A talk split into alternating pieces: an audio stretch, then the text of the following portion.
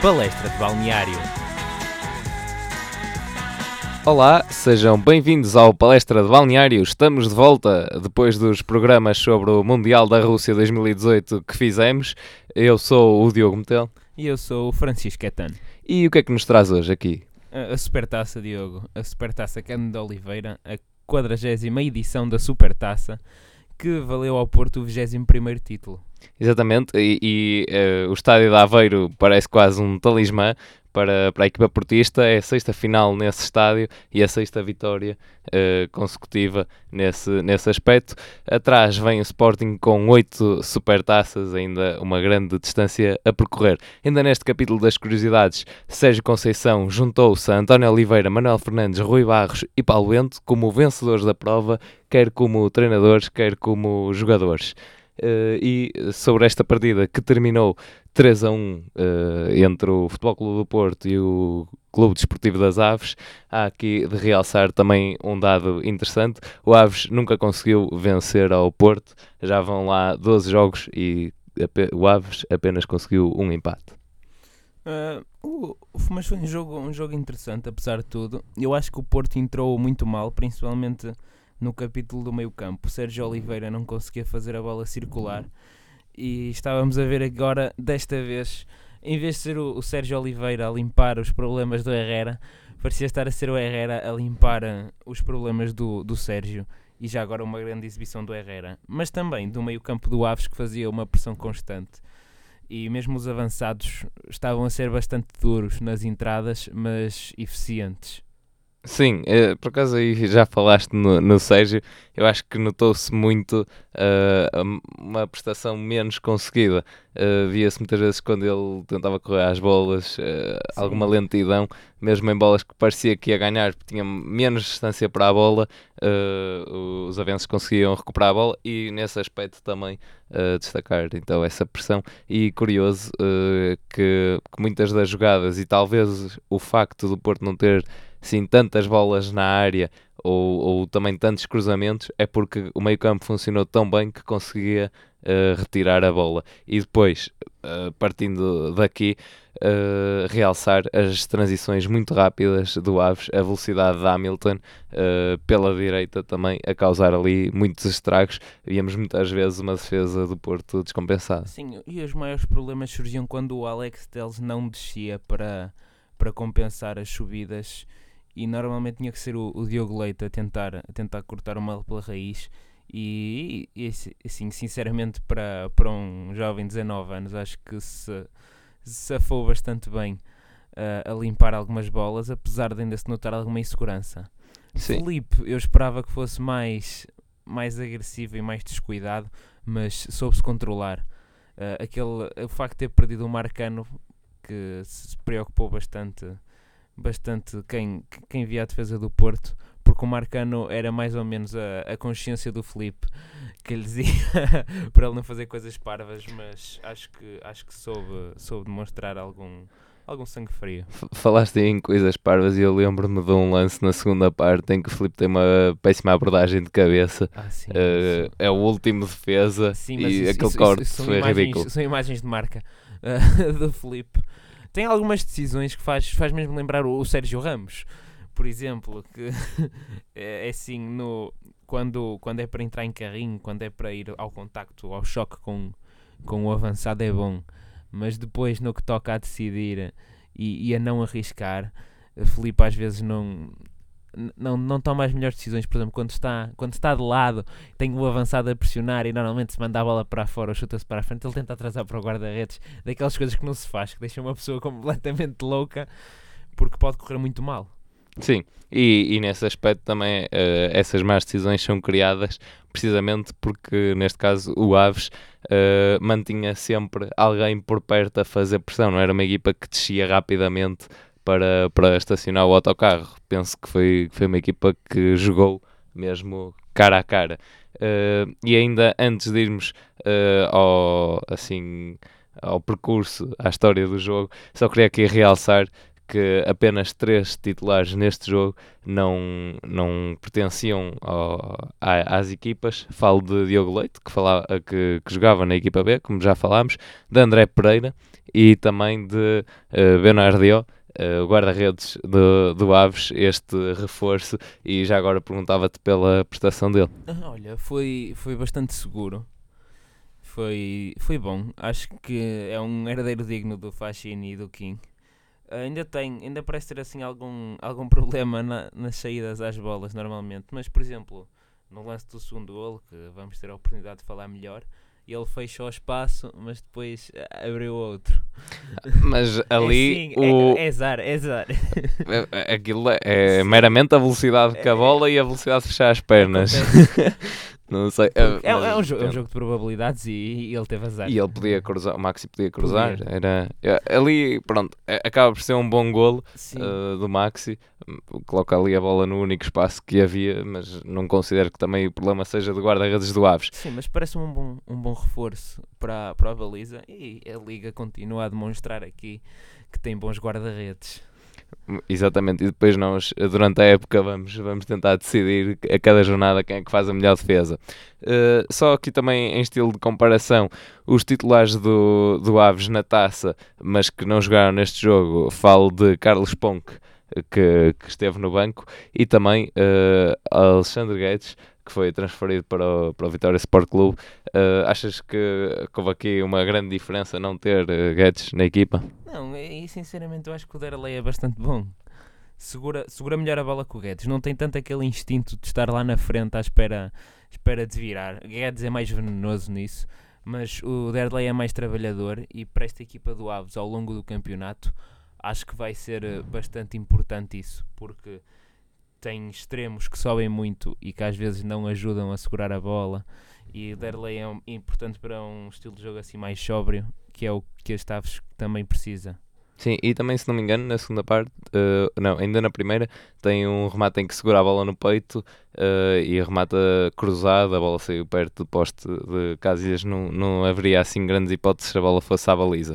Uh, e por último, falar de Cláudio Falcão, aqui também para entrar no jogo, ele no jogo da taça frente ao Sporting tinha entrado aos 71 minutos e o Aves marcou aos 72, curiosamente, Guedes, e neste jogo aos 14 minutos a bola fica redondinha para ele à entrada da área e ele remata só para lá dentro. Ainda uma... passa por baixo das pernas de sim, Felipe, sim, se não me engano. Sim, um grande remate e uma bela assistência do Godinho. Uh, mas é assim, ele viu a bola e não, não, não há que pensar muito, mas foi inteligente como rematou. Não se deu ali a tentação de mandar um, um bilhete. Ele queria mesmo colocar a bola, rematou a rasteira. Uh, excelente remate, excelente gol e pegou bem. E sendo assim, o Aves uh, tornou-se a décima equipa a marcar em supertaças. Uh, aqui de recordar que o número total de participantes é 16, portanto houve aqui seis equipas que ficaram uh, a zeros e este gol de Falcão é o segundo pelo Aves, penso que ele já não marcava uh, desde novembro de 2017. A seguir houve o empate aos 25 minutos uh, através de um remate de, de Brahimi, também uh, aqui há que elogiar um pouco a calma que ele teve para colocar a bola por baixo do, do guarda-redes. Se bem que talvez parece um pouco precipitada a forma como o guarda-redes sai. Sim, a saída não, não, foi, não, foi das, não foi das melhores, mas é assim, como não havia defesas naquela zona. Ele tinha Ninguém de... fechou, uh, ele tinha, tinha que correr ao prejuízo e acabou por, por correr mal. Mas... Deixa-me só acrescentar isto, que é uh, o movimento também uh, tem a ver muito com, com o posicionamento da Abacar, porque o Abacar não iria dominar aquela bola ou ia demorar mais tempo na rotação Sim. e aí ele já estaria em cima.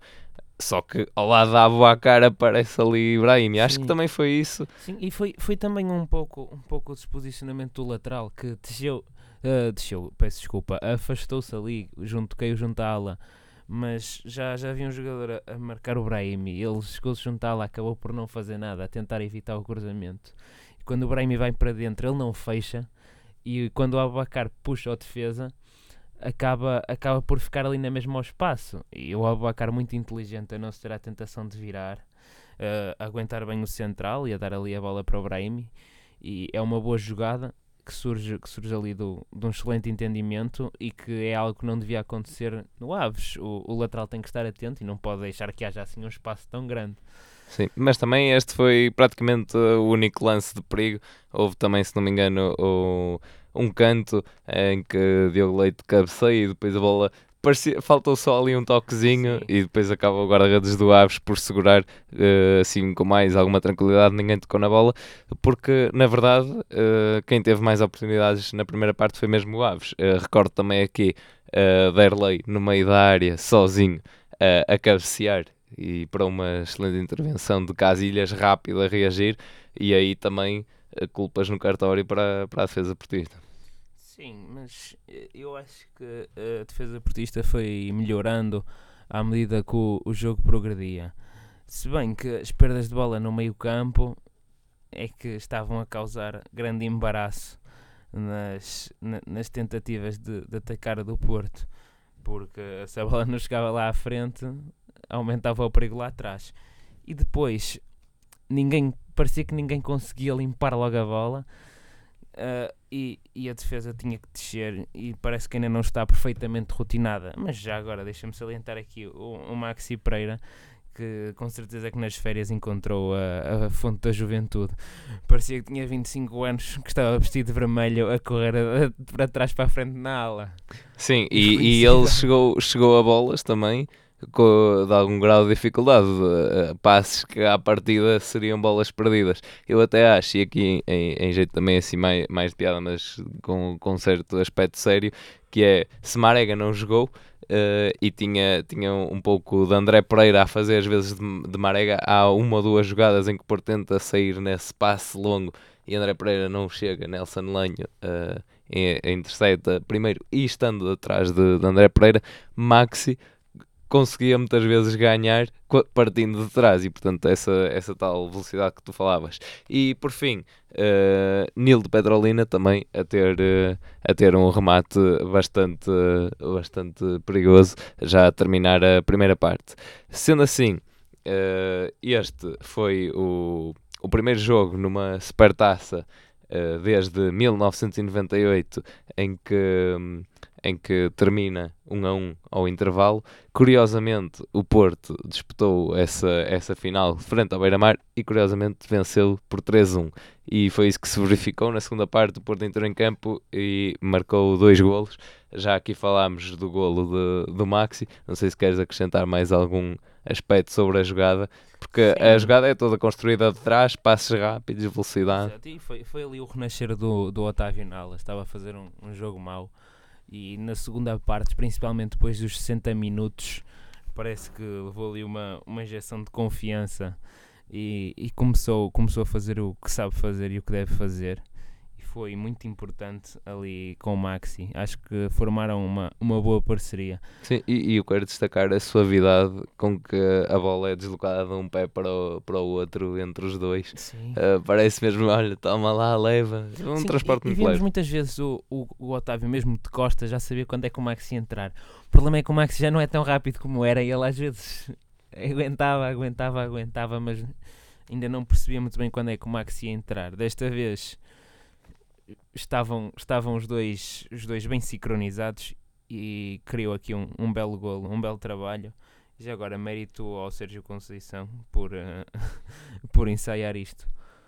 E, e outra jogada que pode ter sido muito ensaiada nos treinos é, são, é o remate de Corona de longe também a conseguir o, o golo. Mais uma vez, uma bola chega redondinha e ele ampara com o pé e remata. Sim, ele, ele, acho que não havia mais nada a fazer não havia ninguém melhor colocado, ele tinha espaço e, e chutou a bola.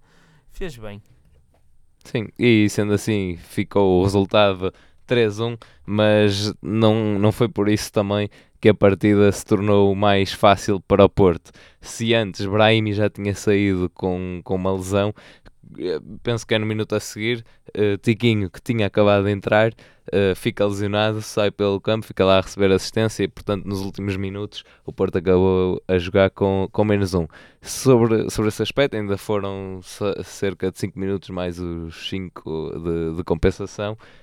Um, achaste que o Aves poderia ter conseguido uh, fazer algo melhor com a bola, porque mesmo nesse período uh, não conseguiu encostar talvez o Porto mais atrás um pouco, mas também quando perdia a bola ficava muito descompensado e não houve tantos remates assim. Penso que só um de Vitor Gomes e, e, foi por cima da baliza uh, completamente para, para a bancada. Uh, acho que podia ter tentado sair com mais critério, porque não tendo o ponta de lança, perde-se ali um elemento de pressão. Mas em termos defensivos, acho que não descompensou o Porto se bem que o Aves já parecia estar de cabeça completamente perdida no, no final do jogo, notava-se mesmo, como tu disseste, que o Porto, quando chegava lá, os defesas demoravam a sair, eram uns passos ainda maiores. Uh, portanto, portanto, acho que faltou algum, algum sangue frio ao Aves. Se bem que não me parece que a saída de Soares fosse assim algo que condicionasse demasiado o jogo. Sim, quer, uh, quer dizer, eu, eu, estava a referir este aspecto porque depois o Porto, quando recuperava a bola, víamos muitas vezes Oliver Torres, tinha acabado de entrar, a ter de conduzir a bola, Sim. a passar de uma ala quase até à outra e depois chegar à conclusão, ou perder a bola, porque havia defesas do, do Aves, ou chegar à conclusão, voltar a colocar a bola lá atrás e tentar construir, mastigar um pouco mais. Sim, mas o Aves não. Acho que já não estava muito para aí virado.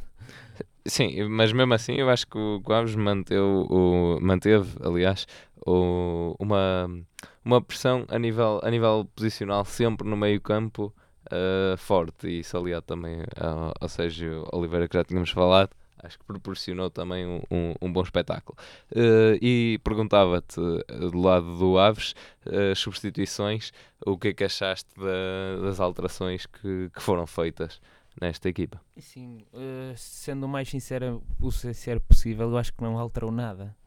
O estilo do jogo manteve-se o mesmo, não acrescentaram nada de, de, especial à equipa. Foram mais substituições assim estratégicas para renovar o meio campo. Saiu o Braga, que já tem 35 anos e muitos quilómetros nas pernas, por exemplo.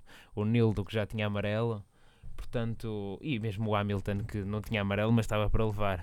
Uh, portanto, acho que foi, foi mais nessa ótica de, de, renovar ali a equipa e de tentar dar mais alguma frescura à linha que estava antes do Derley, mas uh, manteve-se fiel ao, ao, seu estilo.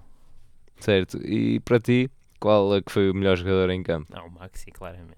Acho que, acho que a Federação acertou em dar-lhe o prémio porque o Maxi foi competente defensivamente, fez mais do que se podia pedir lá na frente e aos, aos 97 anos acho que foi uma prestação para a história do Maxi.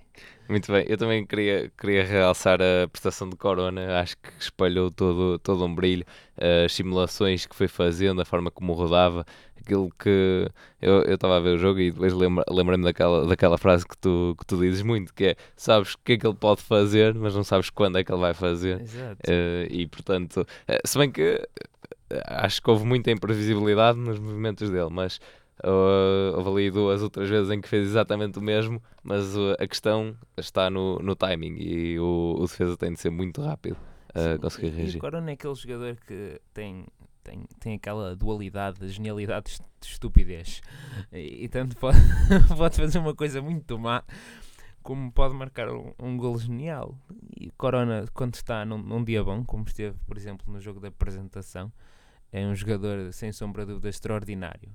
Se bem que, como vimos também em alguns lances deste jogo, às vezes perde bolas de forma, de forma ridícula e descompensa completamente uma equipa. Por exemplo, se o lateral está subido, uma pessoa tem que ter cuidado.